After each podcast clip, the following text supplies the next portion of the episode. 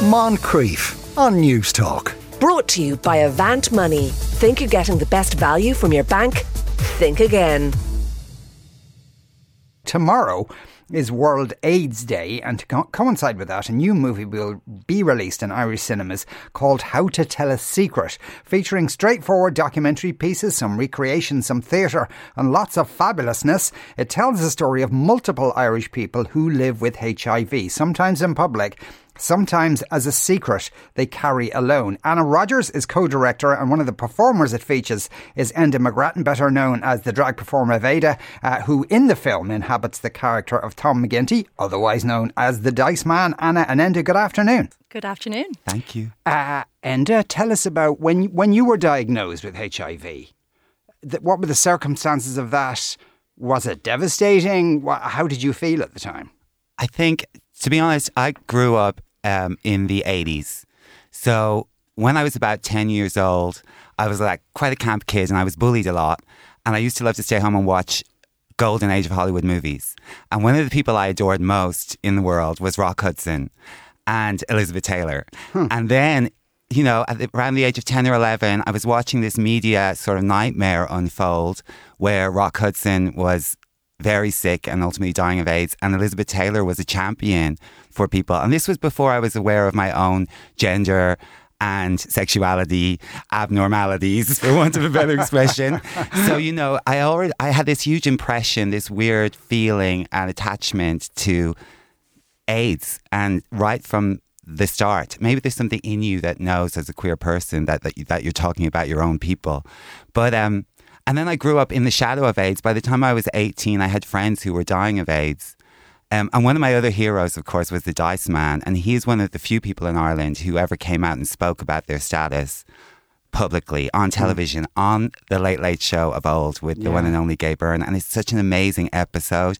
And I remember seeing that in my own sitting room in Malahide with my family. And I remember when he passed the the show that they had in the Olympia to memorialize him. So I had quite a relationship with HIV before in my 30s I received a diagnosis myself. And I was like pretty much a child of shame. I had grown up right. in the stigma. Yeah. You know what I mean? So I didn't handle it very well at all. But I still had a lot of friends who were living with HIV and I knew quite a bit about it. So ultimately, I think I would have handled it better had I not been in a relationship at the time. And what happened really was I promised not to tell anybody.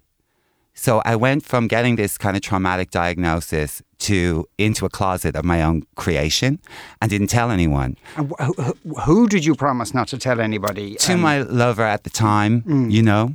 And it seemed like not a big deal at the time, but a couple of months in, you start hearing these stigmatizing conversations or witnessing things. And the people around you don't realize that they're talking about you necessarily. Mm. And that just pushes you deeper into that kind of shame closet. Is that within the community and or oh yeah, from, oh yeah, within the community like and yeah. from the media and yeah. gobshites like both of us. Yeah. But you know, because I'm not perfect either. The thing about stigma and shame is, for a while, I used to feel hurt by that stuff or angry about it, but now I really don't at all because the people who are perpetuating the stigma, they didn't create the stigma. They grew up like me under the shadow of this scary epidemic. Mm. And the culture at the time was very shaming and damning of queer people and blamed us a lot for our own deaths. And that leaves a legacy behind that we have to work very hard to change.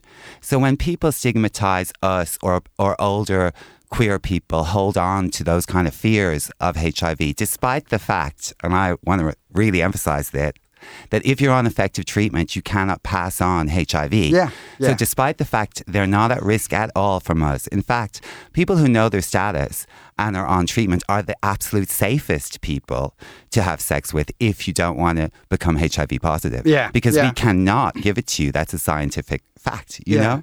And it's so, amazing, though, actually, the treatment, because it used to be like a bucket load of pills you had to take. And yes. now it's one pill, is it? One pill and maybe like half a tab of acid. No, That's optional. Microdosing is definitely part of my personal program. Um, but yeah, no, just one pill a day. It's like a tic tac. It's very sweet and easy to swallow. But interestingly, I was on a medication before that called ACT. A, oh no, no, no, that's a lie. Yeah. Called Atripla, mm. which I um I took for almost a decade, and it really damaged my mental health. I had a lot of um, anxiety attacks and sleepless nights and sweat attacks. Oh. And because I was in this HIV closet on my own and I didn't have anyone to talk to, I was just so grateful to be alive that it never occurred to me that I could go and change my medication. Just mm. take another medication. I thought this amazing chemotherapy was the, my only option and the one thing keeping me alive. So I put myself through an awful lot of unnecessary torment, which is one of the reasons I talk so much about this stuff, because I just don't want other people making those same mistakes. Yeah. What brought you to then uh, go public with your HIV status? Um, well, there are amazing activists already out there, like Panti, who's one of my dearest friends. She's my sister. And my other sister, Robbie Lawlor, who I do a podcast with for people living with HIV, who's also one of the people who collaborated with Invisible Thread on this How to Tell a Secret film, which we'll get to, which is amazing. In a minute. We will talk to you in a second. Sorry. Yeah. And and I saw Robbie speaking at a marriage equality um, demonstration in 2015 with his partner Morris about living with HIV and about taking part in the partner study to prove that people who were on effective treatment couldn't give HIV to their partners. So they had a lot of sex to prove that on all of our behalf, which was so impressive. Sweet of them. So amazing, really.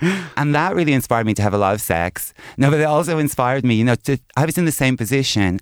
I had a partner. We, we had had a civil partnership. I was privileged enough to own my own home and have secure income. And I just felt this sense of guilt about the whole thing that I wasn't there helping him or joining him.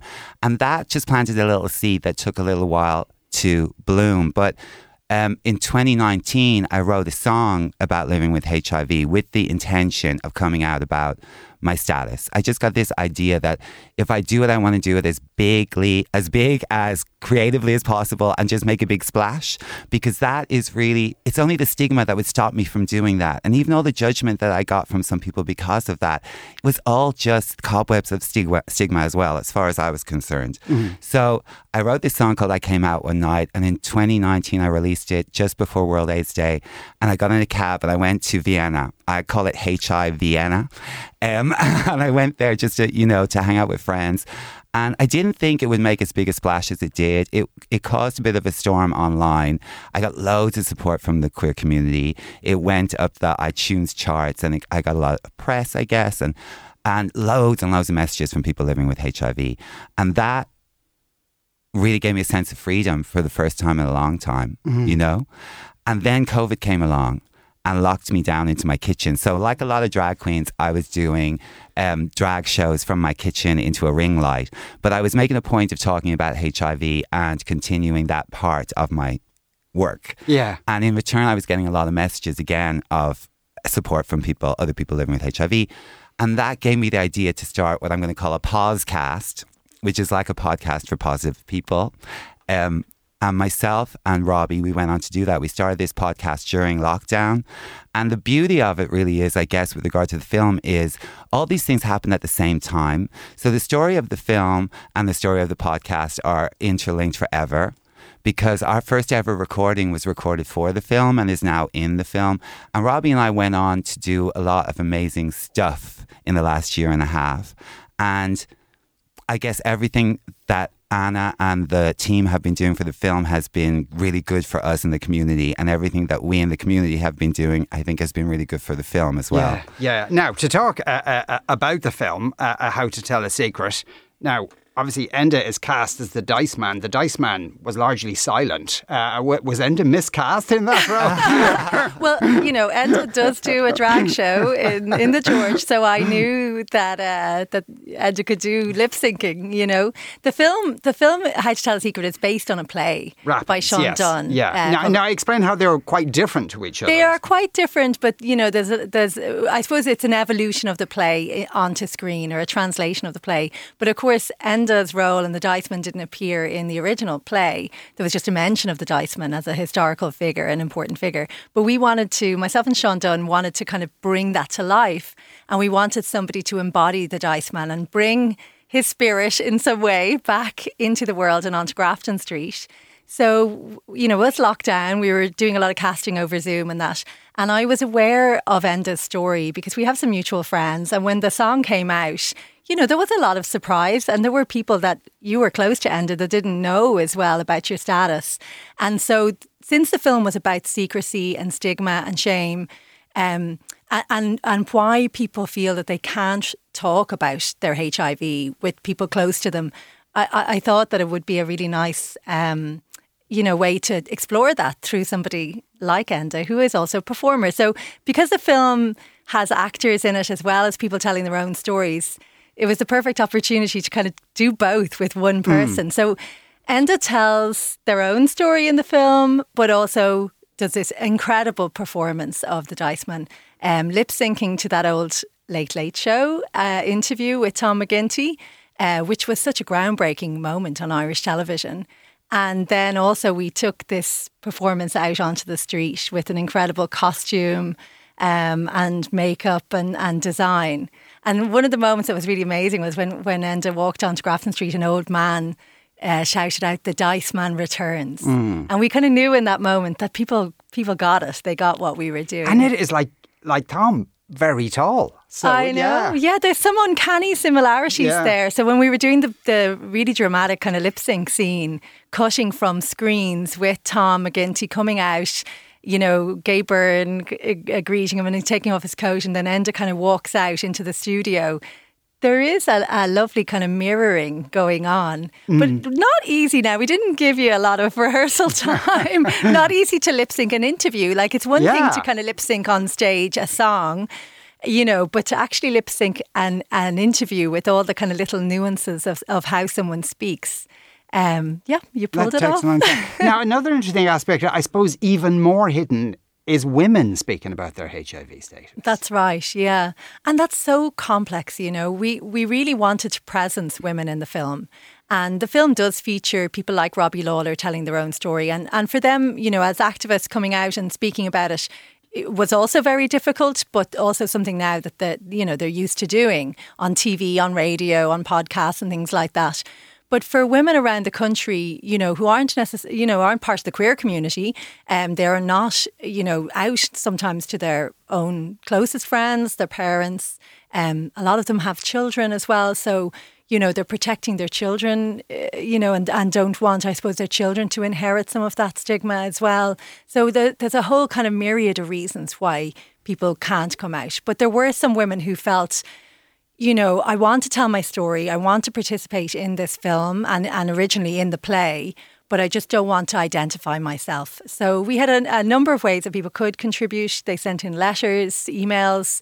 Uh, we spoke to people on Zoom and interviewed them. And their interviews, myself and Shaun then worked with their interviews and translated them into performances. So we worked with three actors then who embodied the women and took on their testimony and performed it, both on stage and then out in the world in clinics and other locations where we kind of bring the stories to life. So this is like a, I suppose you call it like a hybrid documentary. Mm. It's not your average documentary. It's very different. And, you know, it has elements of theatre and drama as well as very moving documentary material in it did, as well. Did, did any of the women come out to anyone about their HIV status or were considering it? Even? Yeah, so, you know, we feature a story in it of a migrant woman who we worked very closely and she comes forward and does an interview in the film, and she decided to use her real voice. Um, knowing, I suppose, which she says in the film, I know that some people might recognize my voice and mm. that might identify me. So she's kind of on the edge a little bit, dancing behind the curtain, a little bit peeping behind it, and uh, and not not necessarily ready to come out and reveal herself, but also not afraid that somebody might know it's her. And she told her daughter and we kind of play out that scenario with um, the actor Jade Jordan, um, who who performs this. And uh, yeah, I suppose some of them have told members of their families. Um, some of them have had not great reception from some family members. Oh. I know one of the people we spoke to said, you know, that um, that a sister hadn't taken it well, and and you know there was a lot of washing of bedclothes and things like that afterwards. So these things are still going on and it's are very ma- it's difficult. mad in this day and age that it's exists. just, I suppose, a lack of education around it. You know, like when they do surveys around stigma and HIV, you do find that people still think things like you can get HIV from kissing or from saliva and that. So, like as Enda said, this incredibly powerful message around you equals you um, that you can't pass on HIV if you're on medication is so important. You know, and you can have a baby. Let's not Yeah. forget to mention that Well, your baby will be HIV negative. Yeah, and when you which when is you go to have a baby Yeah. now, anyway, as standard practice, you get tested for HIV, so they know if you're HIV positive, and, And they sadly, can that's take how most women find out that they're HIV positive Gosh. because they're pregnant. That's how most of the diagnosis happens. Enda, did you uh, did you know um, the Dice Man at all? I did, yeah. I knew him. Um, he was very close friends with Gavin Friday and Alan Amsby, the Mr. legendary Pussy, yeah. Mr. Pussy. Yeah. And I worked in Mr. Pussy's Cafe Deluxe uh, on Did Suffolk you? Street. Yeah. God, you're bringing me back now. Yes. Did they? You know, they used to serve. Was it gin in teapots? It was anything you wanted in a teapot. was that strictly illegal? No, it's totally illegal, which is why it was in a teapot, you know, because the, the cops the cops would come in and everybody, you know, looked kind of like like they were okay. like drunk people th- Bono would tea. sign a few autographs and you know everybody would just go about their business. Milkshakes as well, a lot of alcohol and milkshakes. But that's how I knew Tom. Sadly, um, it was during that time when he passed, so it wasn't a great time for him. And he had dementia towards the end. I He did, and yeah. he, he would come in a lot into the cafe and sit and wait for Alan or Gavin to take him home because towards the end, he they would babysit him and take turns and stay overnight if his housemates couldn't be there overnight because the dementia was unpredictable, really. Yeah. So he'd hang around a lot, and um, it, it wasn't the easiest time, I'd say, to get to know him, but I had such a huge fondness for him. And I think about him all the time. He had a tube of Smarties regularly. His thing was to arrange them in colours on the table and then eat them slowly while he was waiting. and I always think of him when I see a tube of Smarties. ah, gosh. And Mr. Pussy actually showed up for one of the rehearsals for our Dice Man performance and had Ah. photographs of him with Tom. Um, so that was lovely. And we met up also with the Dice Man's old manager, Aidan, sort of to get his blessing because we knew that what we were doing was uh, a little bit unusual. And we kind of just Necromancy. yeah, we kind of wanted to know what would he what would he think of this? Mm. And of course, because I didn't know him and Shaun didn't know him, and and our producer Zlata, you know, we all just felt it would be nice to get some sort of blessing. So Aidan came and went for a lovely walk with me on Grafton Street. We told him what we were going to do, and he was like, "Yeah, I think he'd really be tickled by this, actually." Well, that's a good point at which to end. How to Tell a Secret is in Irish cinemas for World AIDS Day. That starts on December the 1st. Uh, that's Thursday, obviously, tomorrow. Anna Rodgers and Enda McGrattan, thank you both very much. Thank you. Such a pleasure. Moncrieff. Brought to you by Avant Money. Think you're getting the best value from your bank? Think again. Weekdays at 2 p.m. on News Talk.